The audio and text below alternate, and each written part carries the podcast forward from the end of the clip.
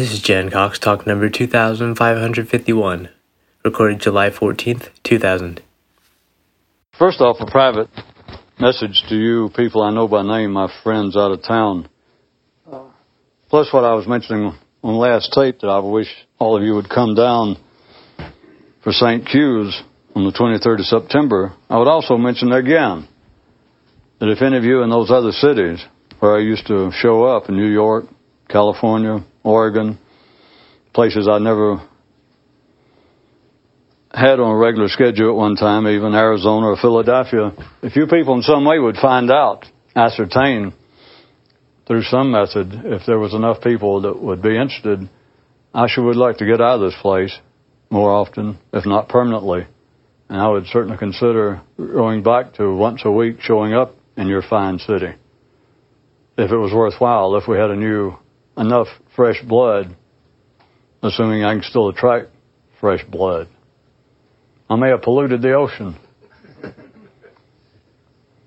Plus, if any of you people out there in the other cities had my best interest at heart since my birthday's coming up, you would split up and some of you would take different cities, like someone would go to Copenhagen, Paris, London, Rome, and stir up the same kind of activity. There's enough interest throughout Europe. All you got to do is round them up. And I'll go over there instead of coming to your city. On to the tape. Since I've already put it to you last time and talked about it, let me give you the general idea in less inflammatory words. Last time I put it to you that anything ever said deserves to be ridiculed. And even though I told you I didn't mean it overtly, I didn't mean it actively, and I didn't even mean it literally, but especially overtly, even to yourself. Then if you didn't get it, let me put it in less rambunctious terms, although I still like those. Is nothing ever said is worthy of attention. Nothing anybody has ever said or written or that anybody is now saying or writing is worthy of attention. And the serious corollary, if you're attempting to clear your mind, is that if you don't realize that and operate on that basis, I fear that you're forever stuck where you are because you think that there are things that are worth attention, things that the human mind can say. Remember, I don't exclude moi which is not your biggest problem. Your biggest problem is excluding is excluding yourself. Because the feeling is, well, I thought that. And that was very pithy, very weighty. I repeat, there is nothing ever said that's worthy of attention. Now, to keep my promise from last time and to speak on those two great classes, zoological classes of reptilia and wannabe waker. It's based upon something that I read and then tripped my mind many, many, many decades ago, before I met any of you people, before I ever started talking about this out in public. And me talking about my aforementioned subject of nothing worthy of attention, it suddenly came to me, and I don't recall. I'm fairly certain I have never written or spoken about this to anybody. And It's just one of those things that hit me. It was back in the early 50s. And I munched, I gnashed greatly on this. And it just comes to mind. And as useful and as tasty as it was for me, I cannot, now that I remember it, I cannot resist attempting to lay it out for your inspection, if not consumption. In the early 50s, uh, there was a kind of general thinking. There were several books out. And one of them, or some collection of them, I think it was one of them, triggered me to have this kind of instant flash, this picture that, as I said, I ate off of, I nibbled off of for a long time. And I still am delighted with it now that I've recalled it, or else I would not be passing it along because you know I don't deal in historical tidbits. I don't offer it up as some kind of personal history. At any rate, there was a while. This was, uh, you got to remember how long ago this was, or according to your age, how recent it was. Getting weird. Think, how recent that is. Well, it's only 1950, and somebody says, I wasn't born until 1970. Now you are talking to them as though they're a full-fledged adult, a grown person, with memories of the important years, such as the 50s, the 40s even. At any rate, it has to do with uh, the physiological development of the brain, but nothing at all like I was trying to drag your attention to for modeling purposes a while back. This was, as I repeat, it was in the 1950s, and since then there has been, as we all know, as I acknowledge, even I am aware that there's been great progress made in mapping out additional areas of the brain and more solid information and observation, but in theories regarding the anatomy, the morphology of the brain. But at any rate, this was the basis of it. At that time, there was a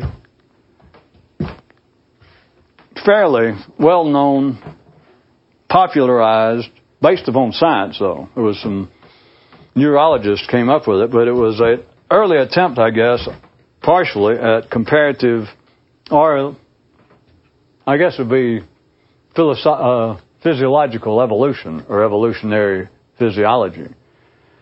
It was notions of how the brain developed in mammals. And it was basically, this is the part that triggered me that I'm going to use, that really gave me whole pictures that had nothing to do with the book and the ideas. But the kind of speculation, and it was presented as quite serious theory based upon the knowledge and observation of the brain at that time. And remember, then they had almost none of the technology that they have now. It was just basically observing human nature, animal behavior, and what little that they were getting from open skull surgery, the neurology of the time. But at any rate, those guys who considered what they could see in the brain and the behavior of animals and humans, and they were plotting enough that the general feeling at that time was, and I don't think this has necessarily been overridden by any recent theories, but it was the feeling based upon the anatomy of the brain of looking at the lower mammals, the lower vertebrates, and then the higher mammals with their brain, with a cortex of some sort, and with, of course, man. And that was that they observed, and the feeling was that what we now call the diencephalon, kind of, it's where the brain stem connects with the cortex.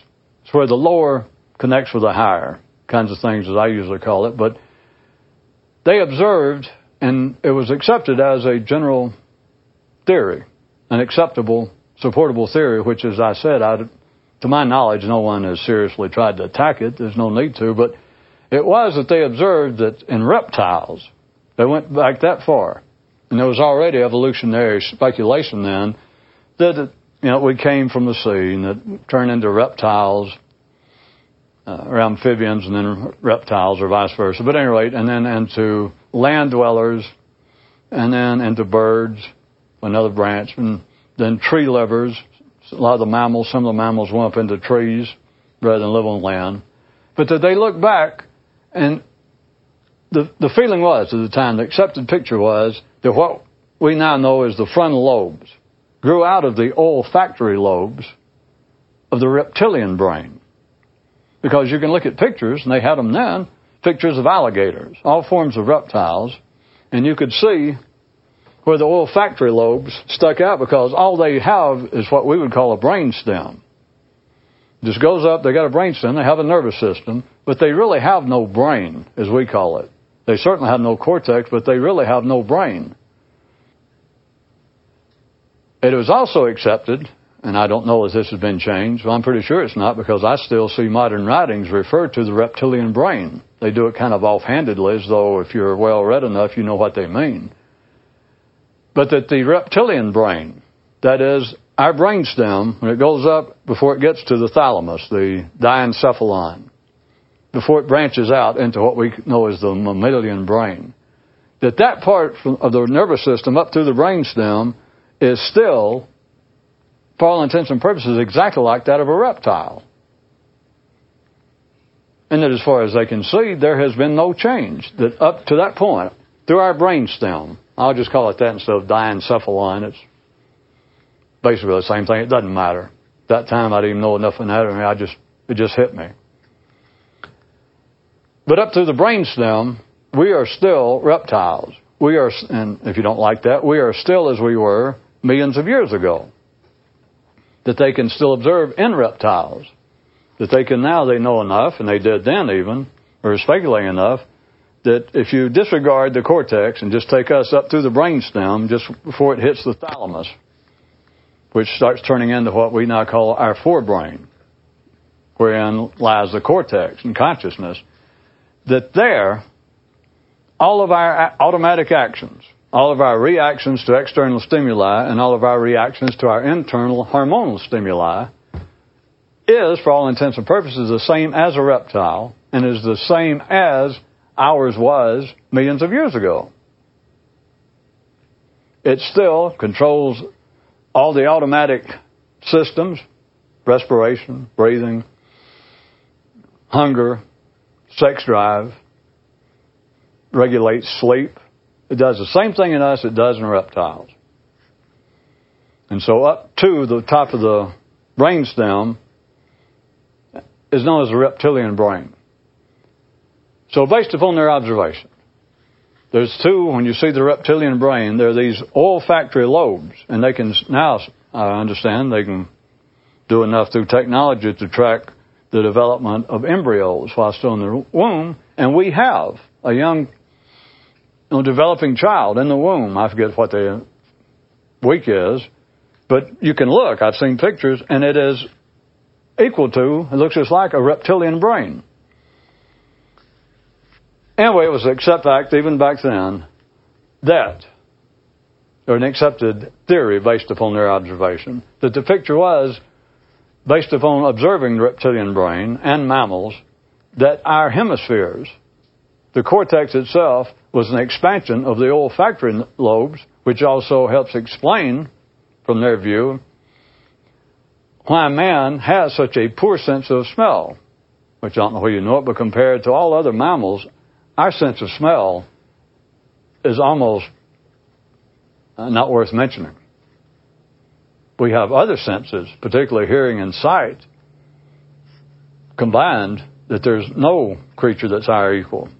But at any rate, it was accepted that the hemispheres began to expand from the olfactory lobes and that we became conscious. Then there was some speculation all the way back in the 50s. This is in science now, not metaphysics of some sort, just things I ran across. Of how man developed in a certain way consciousness, or certain aspects of the development, that he gave up part of his sense of smell for the development of the cortex, for the development of what we call consciousness or thought. And that what turned the mammals into the predominant creatures on this planet and what turned us, the singular mammals, into the true ruler of the planet was this. That when the brainstem expanded into a brain, and men could think, that what made further once that was anatomically started, that once it made it possible for man to develop past that point, was the fact that what we call consciousness started acting as, and this is my own term, they were explaining it, but it hit me, it began to act as a screener. Now, I've talked about such as this before, I know in the last couple of years to you people, but this is from 1950, something that really hit me, as I said, and it still delights me and informs me in a sense. that consciousness began to act as a screener. That if we go back again for a moment, the reptilian brain, or reptiles, we don't have to just theorize, you see reptiles, and of course there are, other creatures, but reptiles, since they were referring to our brainstem as being the same as the reptilian brain. That reptiles only react to the external environment and the internal environment, their internal hormonal environment, automatically. There is no picking and choosing. There is no hesitation. Whatever is wired into the reptilian brain, which is purely instinctive, essential, is automatic. So the picture that they were drawing back then, the speculation that they were picturing, was that for the brain to develop, for reptiles to turn into mammals, to get out on the land, to get out into a new environment, for some of them even to go up and live in trees, get away from the many dangers down on the land, that all this required new behavior. And that rather than starting all over with a whole new nervous system, that once the reptilian brain began to expand and man had the ability to think, develop the cortex, that what the cortex did basically and initially, and still does, is act as a screener. That rather than mammals now reacting automatically, entirely automatically, to their external environment and their internal hormonal one, rather than just immediately with no possible choice, no thought given, to just automatically react, consciousness began to act as a screener. And it operated know, like this. That, uh, let's say with the reptilian brain, a certain kind of movement would cause movement on the reptile's part. If there was a certain movement, the reptilian brain, movement toward the reptile. Let's say something larger than it. If there's movement, the reptile does something we'd assume.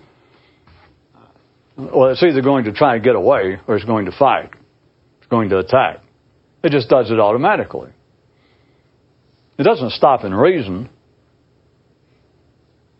Up to the point of the brainstem, there is no reason. We know that in man because you can live as we all should know by now, with the frontal lobes, the cerebral cortex, damaged, damn near destroyed, and you can still live because the brainstem will keep you alive. Just you and the old, old reptilian brain will keep you alive.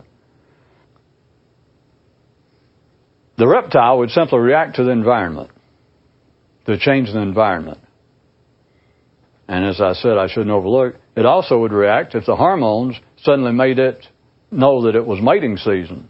S- suddenly sexually aroused a reptile, the reptile immediately starts looking for a mate, for a female. There's no thinking about it. If the hormones, the internal environment, as hormones make it hungry,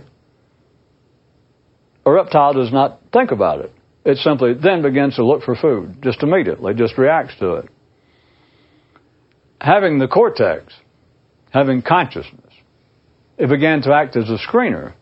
So that once reptiles had turned into mammals, blah, blah, blah, we're up on the land and we're living in a new environment, it could screen out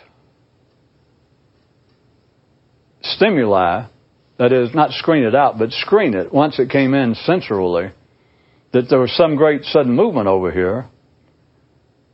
And once we developed consciousness, the eyes could look around and see exactly what it was before we reacted, before we either lunged at it or began to run from it.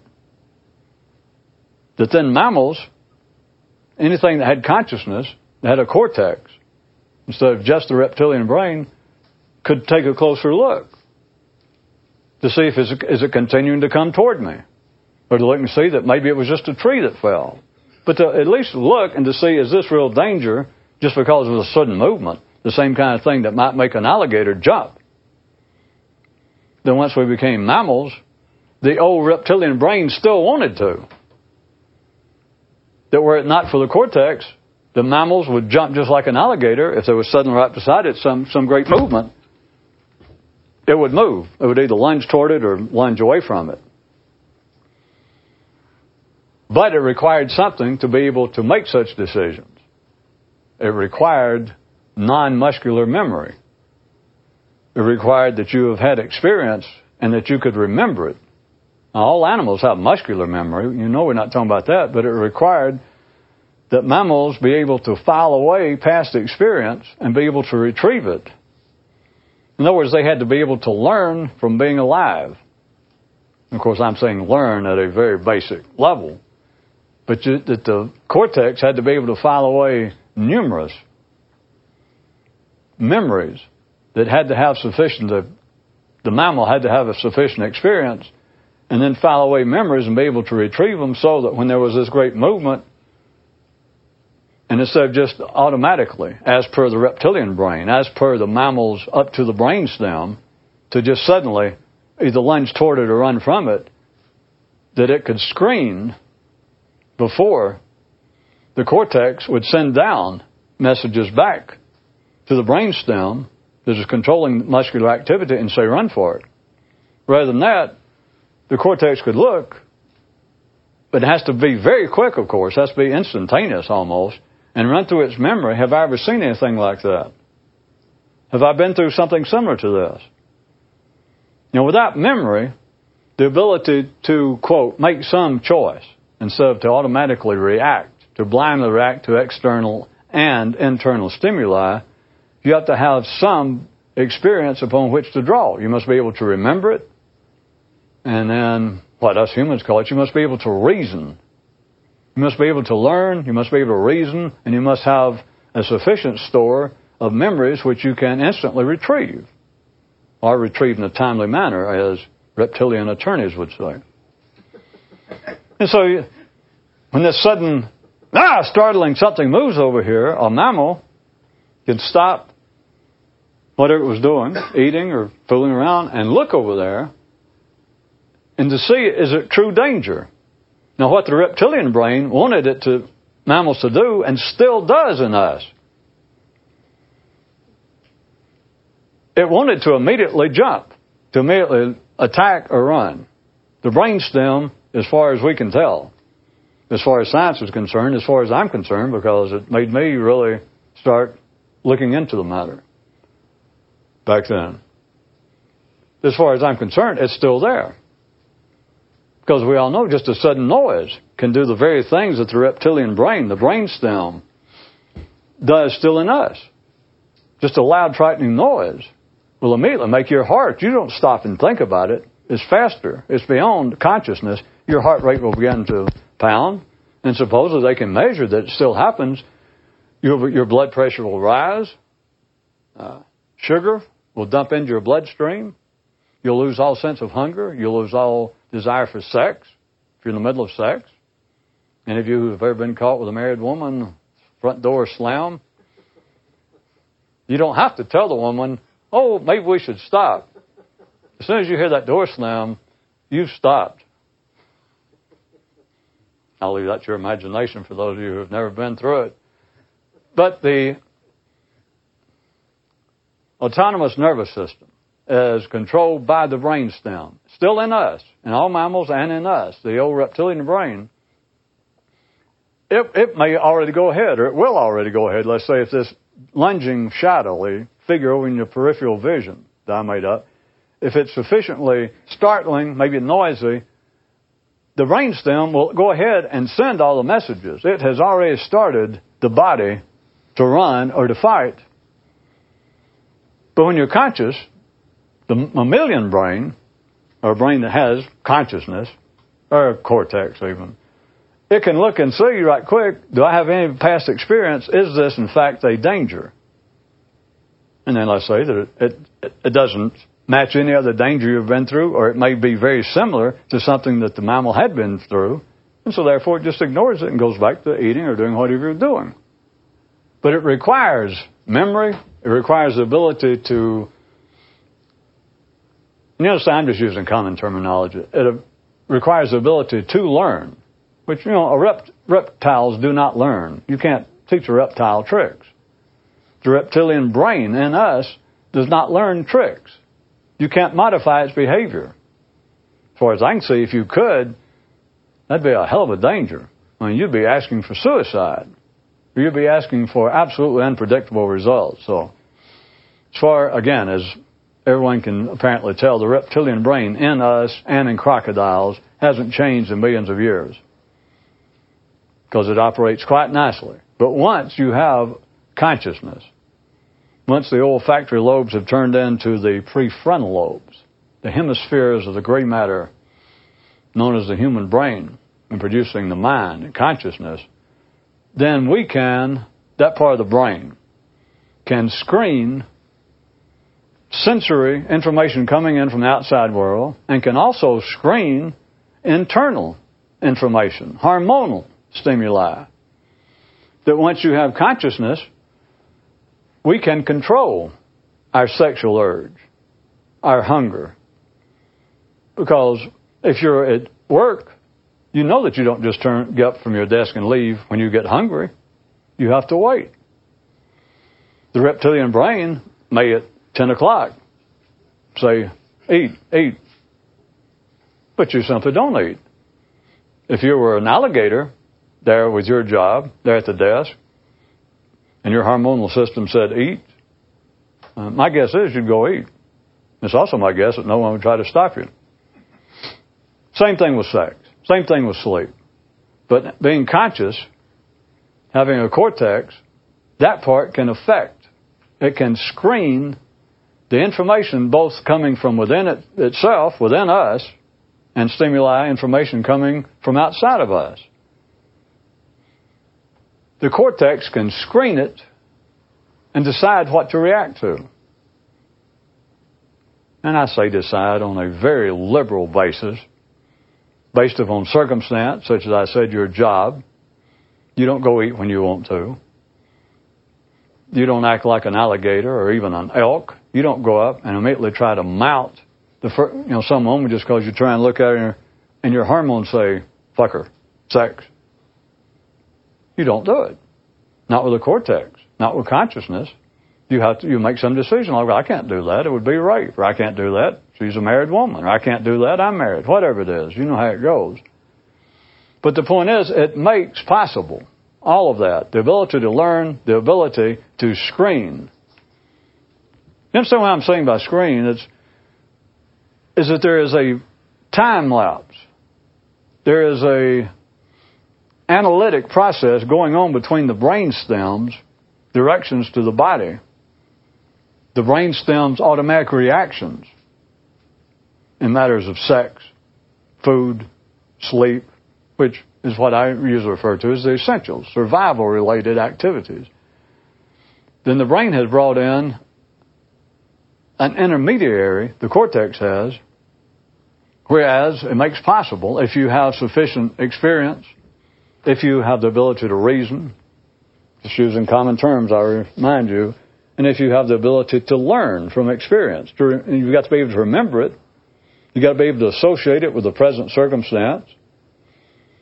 So it turned out that from one view, man has become what he has. He became a cultural animal. He began to develop artifacts, man-made articles, to which the body, to which the reptilian brain is, they're foreign. The reptilian brain would simply have reacted to life as it found it, the same as all other creatures, or at least all reptiles do. And most animals in general, they simply react to the world as they find it. But once we had the ability to screen both internal stimuli and external stimuli, to screen it before the reptilian brain, before the brain stem operated automatically. You gotta remember, it still operates automatically before it actually put in motion. Even though it can philosophically, uh, physiologically already put in motion fear and etc., consciousness can override it. You know, for instance, once you were conscious and had the ability to learn sufficient experience, you can imagine uh, like an old caveman or some cavemen sitting around a huge fire at night and they look up and they see eyes. They hear these low growls and they realize from past experience it's lions. They suddenly see four or five eyes out there and they know that lions can eat them alive. They can't run fast enough to get away and they certainly cannot attack the lions. But and as soon as somebody looks up and sees the eyes, the, just they see you know, flashing, glowing eyes in the dark, just a you know, 30 or 40 yards away from them, and one guy punches the other, and they all look, and immediately, the brain stem, their reptilian brain, and I say caveman, it could be us. It could be modern men sitting around a campfire in Africa. Already, their blood pressure rises, they lose hunger, they lose any sense of hunger, they lose any desire for sex, sugar, begins to flow into the blood stream.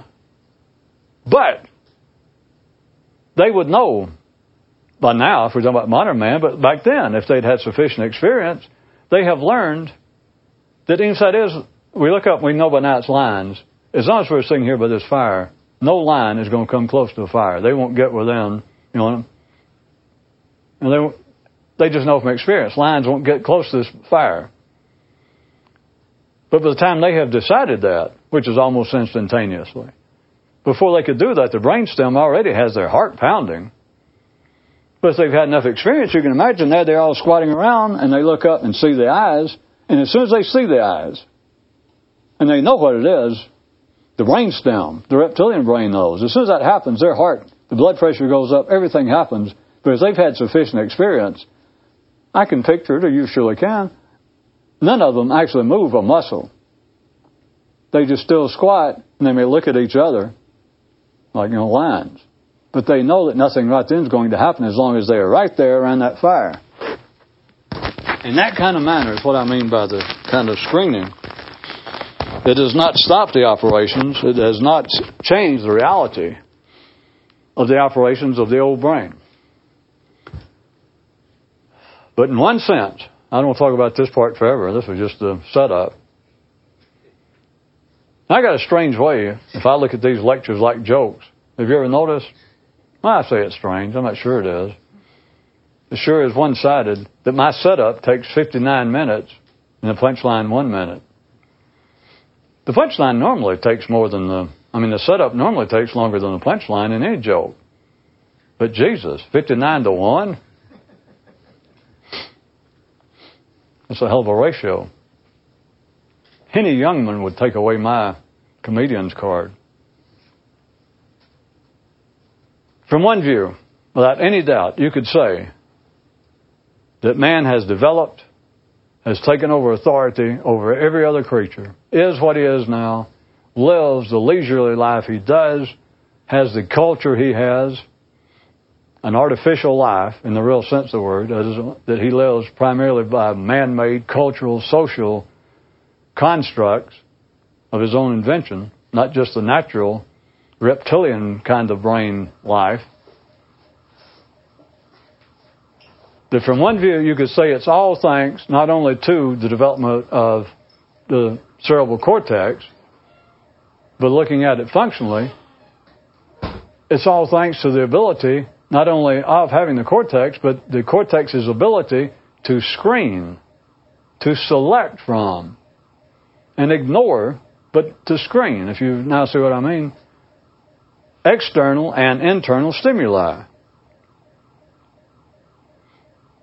That, in a sense, just talking as we are right now for the setup part, that the conscious part of the brain in mammals, in us, in man, under many, many conditions, many of ours nowadays are artificial.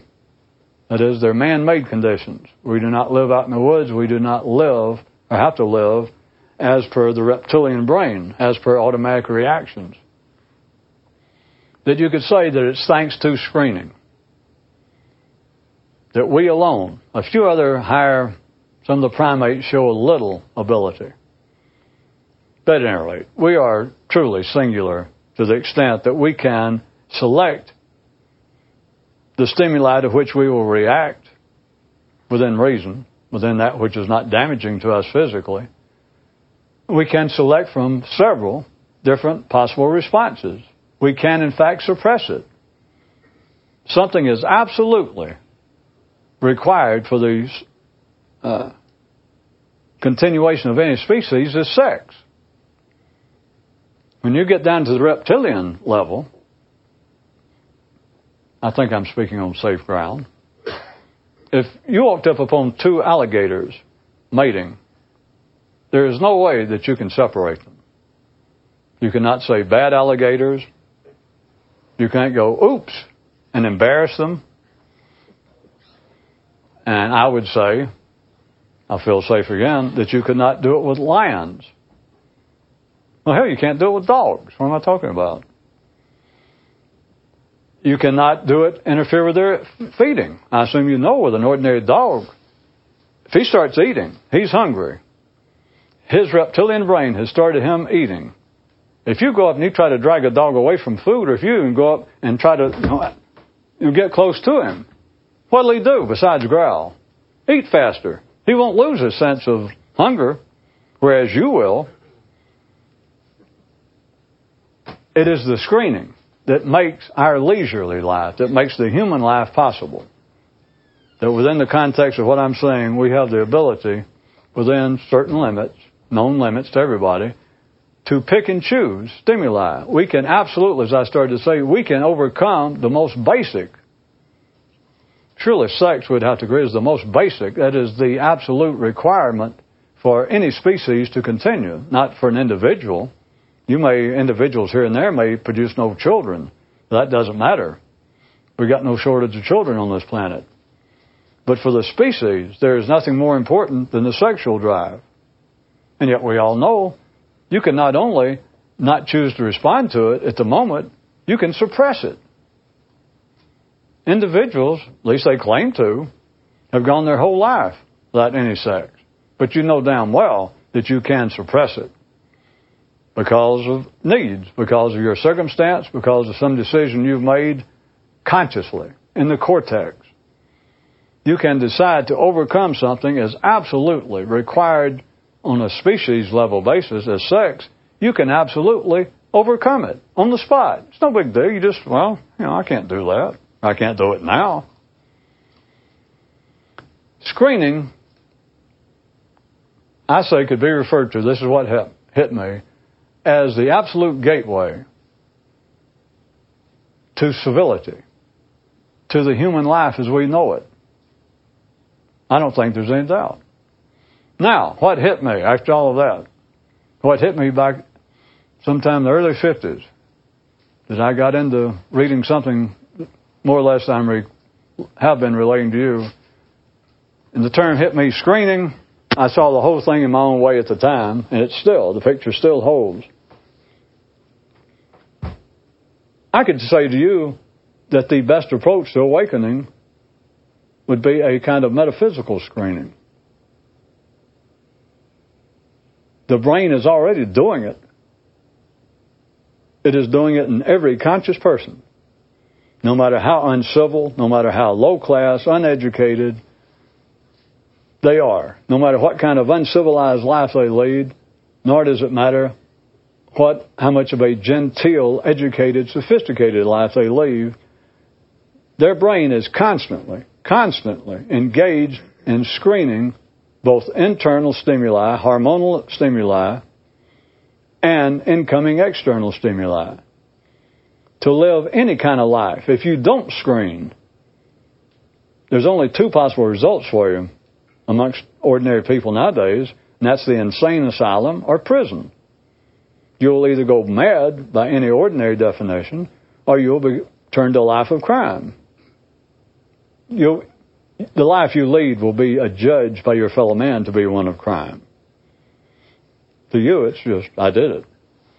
To the criminal, they got no real explanation, but it's, you know, my reptilian brain made me do it. They don't say that, but they just do it. And then the more, the closer they do live to that level, the further, in other words, they live from screening. The more you see people that get caught for what we consider to be totally uncivilized criminal behavior, and they look like, so what? They're questioning about it, or don't you feel bad? They look like, you know, I don't know. They look like they're not sure what you're asking. Or at least they look like they don't care. I saw back then that a process, and I used it. And I say to you now, I could see, I could propose a whole mystical system, and that be the key word. Not self remembering or self observing or mindfulness, would be screening. Because the brain is already doing it. In one way, I'm not sure I want to get into this after looking at your faces and me talking about for 45 minutes already. In one way, I could say that it is this screening process that is what we call the state of sleep. Uh, this is real verbally rickety here. It's not really it, and it doesn't really cause it. But I see them as synonymous. I can leave it with you if you want to consider it for yourself.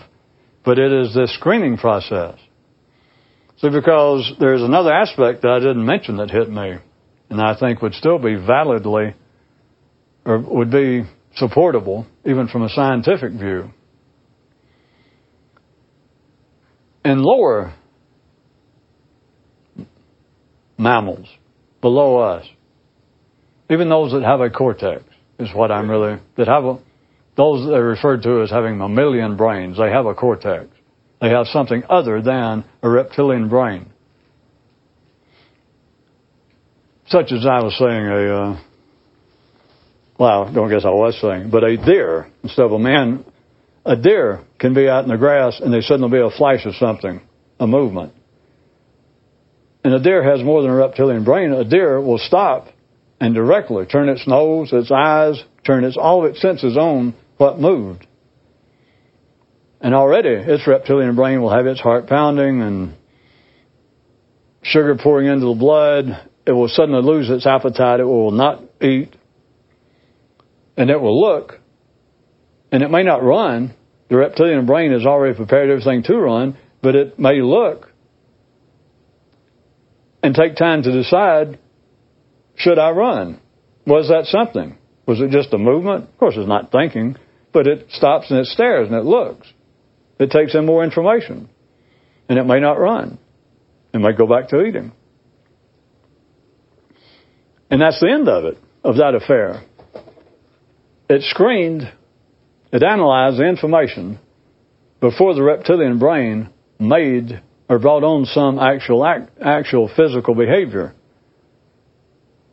But why I said that this screening process to me is part and parcel of what we call being asleep is this with humans, even though the stimuli has been screened, has been analyzed, and our consciousness, our cortex has decided we do not have to respond to this. This is not a threat. It's not a danger of some kind. We don't have to respond to it.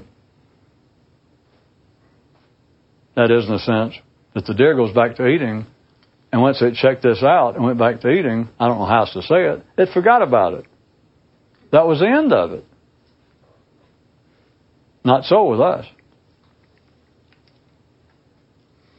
Which is what I say, if you can see it for yourself, that's what I say is actually the state of sleep. It is a continuing rehashing of stimuli, both internally based and externally, that we have screened and very likely did not react to did not allow, we simply did not react to it physically. It did not, our cortex, our consciousness, our thinking, our mind, our personality did not respond to it. We decided, you know, for whatever reason was we have explained it wasn't worth it. We decided it wasn't important enough. I decided I wasn't really interested, which all could be lies and rationalizations for lack of behavior, for lack of taking action but you could still say that to yourself. But unlike the deer, unlike other mammals, as far as I can tell, once we have screened, analyzed the stimulation, the stimuli, and decided not to react to it for whatever reason, then we don't go back to eating or whatever we're doing and forget about it. What are the daydreams we have? What is the constant automatic running of the mind other than a replaying of screened and previously analyzed stimuli, both internally sourced and externally sourced? We either reacted to it at the time or we didn't, but what the hell is the point that we're still going over it? I suggested you this same thing without giving you this story about six or eight months ago when I was talking about the brain. If you want to look for a, a reasonable explanation, it would be that this is still part and parcel of consciousness, the cortex's need to have a readily available, adequate storehouse of memories of past experiences to which we either reacted or didn't react, but we had the experience and we screened it, we analyzed it, and you could simply see this kind of daydreaming is like a boxer just standing in one spot, you know, and bouncing on his feet, or a runner. He's constantly staying in shape. I'm prepared to run. I got nowhere to run right now, but he just stands in that one spot and he continually bounces from one foot to another and never stops. You can say, well, it's good practice. If your job is to run, if that's your main interest in life, then why not? Stay constantly in shape. Always prepared. Right, looking on the positive side, I can say from my view, it suits, anyway, it suited me. That that is what is going on. But then the question is, all right, if that is continual practice, if that is continually keeping your memory, keeping your rationale, your association of past experiences, keeping them close at hand mentally, keeping the associations fresh, where that you can apply one past situation that you can remember to a possible future one, or a current one may pop up at any moment. You're continuing to do that. You're staying fresh, you're staying in shape, you're continually going back and checking that, yeah, I can still retrieve those memories. I have a nice storehouse of all kinds of various memories that apply to many different situations. That sounds good until you ask yourself this. If you're my kind of mystic, to your knowledge exactly how often have you called upon this continual daydreaming and it has proved to be of value? Which I say without any doubt, theoretically, it is of value, or it can be. But I'm saying, how often do we use it? As far as I know, I've, never, I've never heard anyone pose that question or look at it. And I answer it this way not enough to keep people like me from calling it a state of delusion, a state of distraction, of being annoyed by it. That's how often. Of what practical use is it to me as an individual? I would say there's no doubt that it's of great value to the species Homo sapien that did not people walk around constantly daydreaming, constantly rechecking their memory, their past experiences, checking in a sense that they can still learn, that they know how to associate one set of circumstances to a slightly different one. That's what daydreaming is, from one view. That's what replaying old arguments you've had, changing it slightly around of what you should have said, thinking about, well, if that ever pops up again, next time somebody says to me, well, blah, blah, blah, blah, blah, next time I go, ha, blah, blah, blah, blah, blah, blah. Or next time somebody says, here, lay your thing over here on the windowsill. All right, if you didn't like that. Not enough of you were in the Navy. That somebody says, well, here, put all your money in this envelope and hand it to me and I'll put a spell on it and double it for you instantly. It's like you think, well, I'll never fall for that again. Boy, was that dumb. I'll never do that again. Next time I go, ha! I'm not that dumb. Like you can, on a species wide level, I can say that there's no doubt. There's no doubt. I say it, it serves a purpose. But ask yourself individually. That's what I did. And I say that that, is in one sense, is what makes what I call mystics mystics. Is it's individuals here and there, and they don't know how to look at it. They, they will cling to almost any explanation given for it. They simply don't like it. They simply find it, they don't know how to put it, but they find it to be of no benefit. And individually, I still say that in, a, in one quite real zoological, physiological sense, the individual is not important, period, anyway, whether it be an individual alligator or whether it be an individual human. I mean, everybody knows that. The individual is not important. It doesn't matter whether you live or die. It doesn't matter whether you succeed or not. It doesn't matter whether you eat or not. It doesn't matter whether you have sex or not individually. It only matters that the species survive. It only matters that large group of, of humans or alligators mate. The large group of them eat. The large group of them get sufficient sleep and rest. Not stressed out and end up in a psychiatric hospital for alligators. But individually, it's of no consequence. It's only individuals that believe that it is, only sleeping individuals, as we all know. That's part of being an ordinary sane individual is to believe that you're of great importance. Which, if you ever see what's going on, that's a sure sign. It doesn't take any effort to realize who's asleep and who's not. Anyone who takes themselves to be important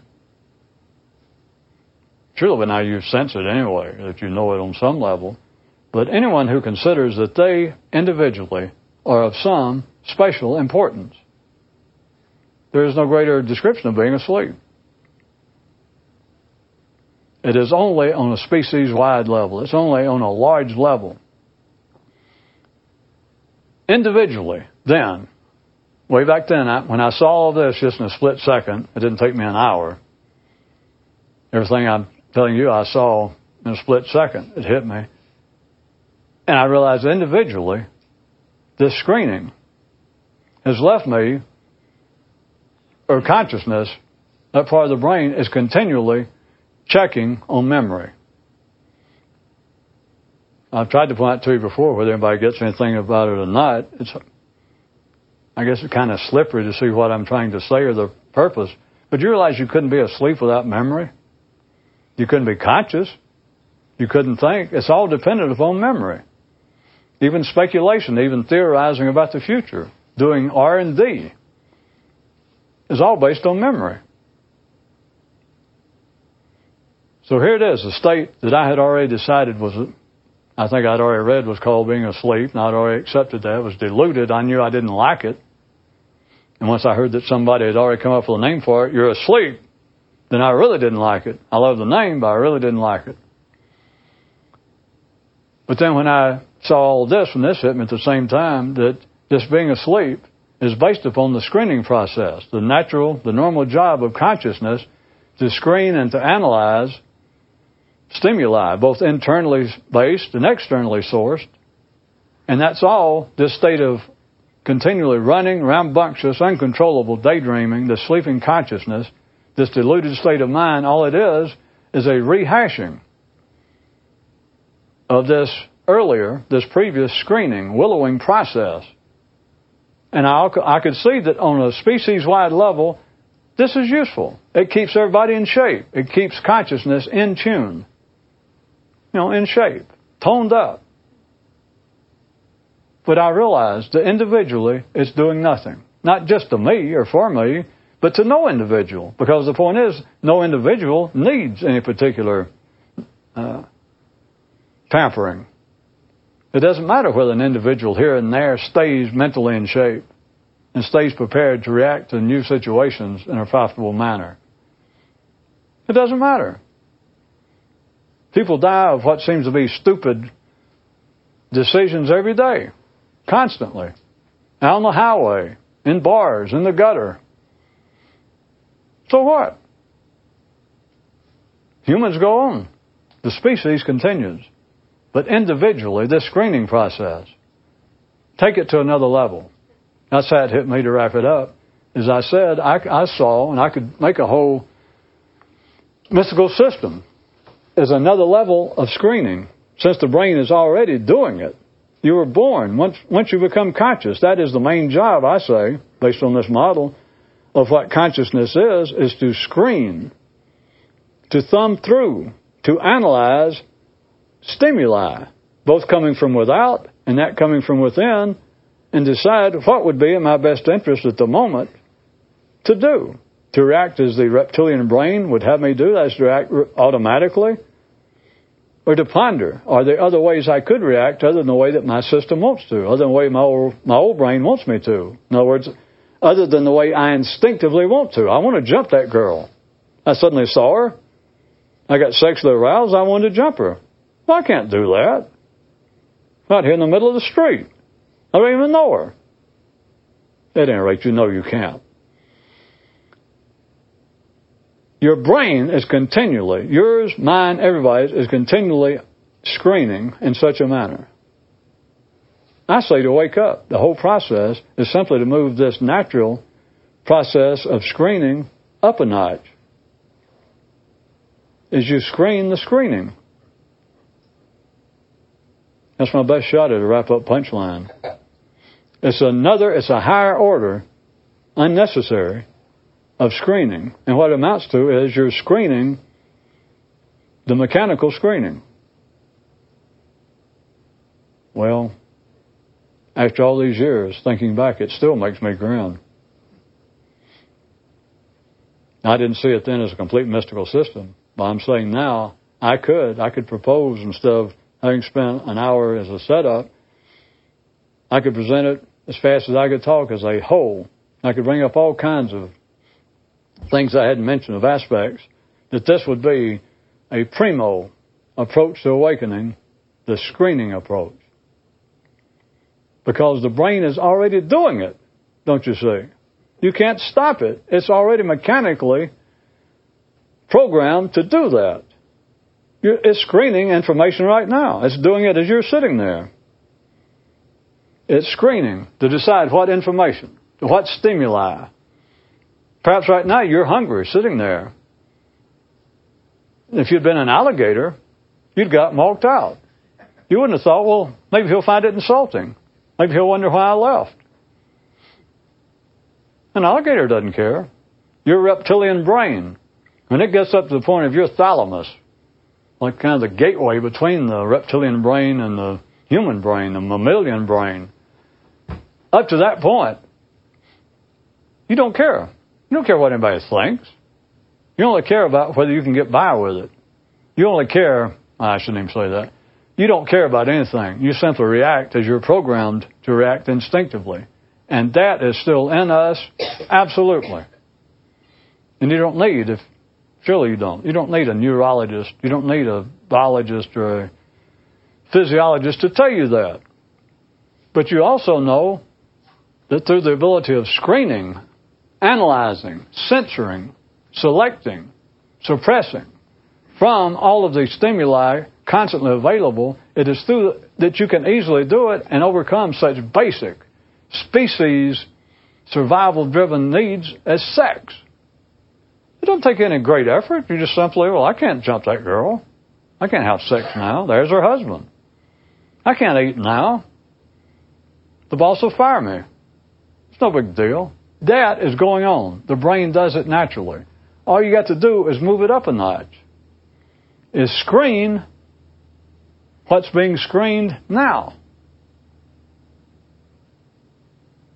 Now, I don't know whether you hit it or not, and if you do, I don't know whether you like it. And if you hear it and you don't like it, I know why. It's too blunt. It's too doable. See, that's one of the benefits of the brain, in case you're not up to the mood of taking a new challenge. You go, well, I'm going to have to think. I'm not sure I understood exactly what you meant. I'll go home and think about it. I'll analyze it further.